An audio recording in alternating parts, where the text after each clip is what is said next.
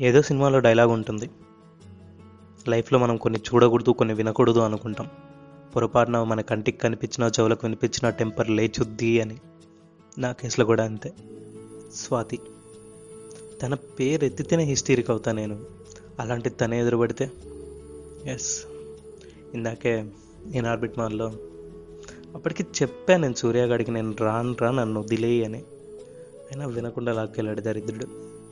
నా దరిద్రం ఏంటో ఎల్లగానే ఎదురుపడింది. ఇన్నేళ్ళు బాగానే ఉన్నా కానీ తను ఎదురుపడ్డాక I'm not okay you can imagine how impactful it is ఇది కోపం అని కాదు సాడ్ గిల్టీ ఇలా ఎగ్జాక్ట్ ఎమోషన్ అంటూ చెప్పలేను.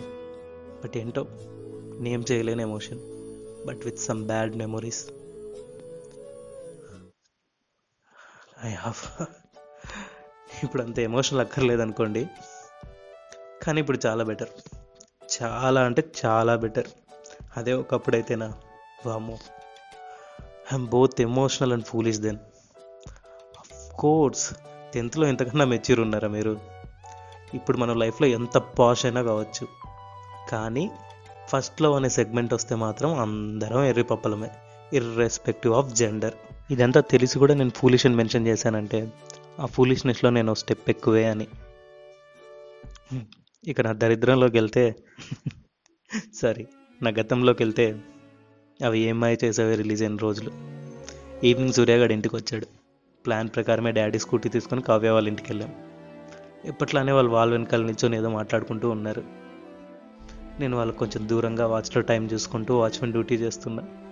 ఏం చేస్తాం? సింగిల్గా వెళ్ళాం. ఇలాంటి కమిటెడ్ ఫ్రెండ్స్కి వాచ్మెన్ డ్యూటీ చేయడం తప్ప ఏం తెలుసు మనకి.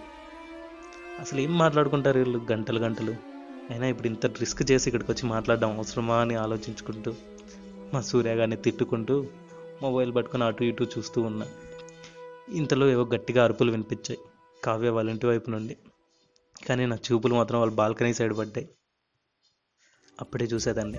ఫస్ట్ టైం బ్లూ సల్వార్లో. చేతిలో ఎగ్జామ్ ప్యాడ్ పట్టుకొని కప్పు కట్టుకొని కత్రిన అలా ఉంది. అమ్మ ఆ కళ్ళు పెద్ద పెద్ద కళ్ళు వేసుకొని అలా నిల్చుని ఉంది తను అలానే చూస్తూ ఉండిపోయా. ఇంతలో సూర్యగాడు పరిగెత్తుకుంటూ నా వైపు వచ్చి ఏదో చెప్తున్నాడు.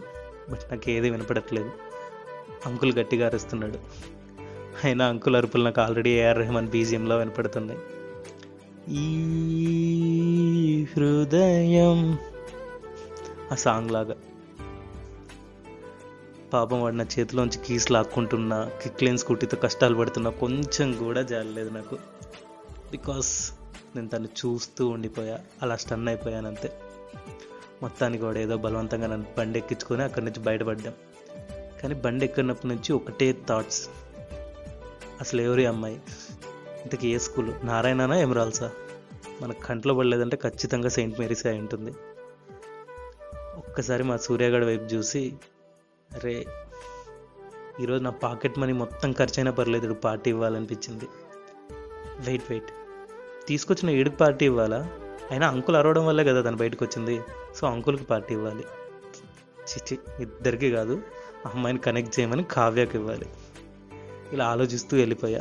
అయినా ఇంత పెద్ద గొడవ జరిగిన తర్వాత కావ్యతో మాట్లాడాలంటే మినిమం టూ డేస్ టైం పడుతుంది. సో వెయిట్ చేయాలి.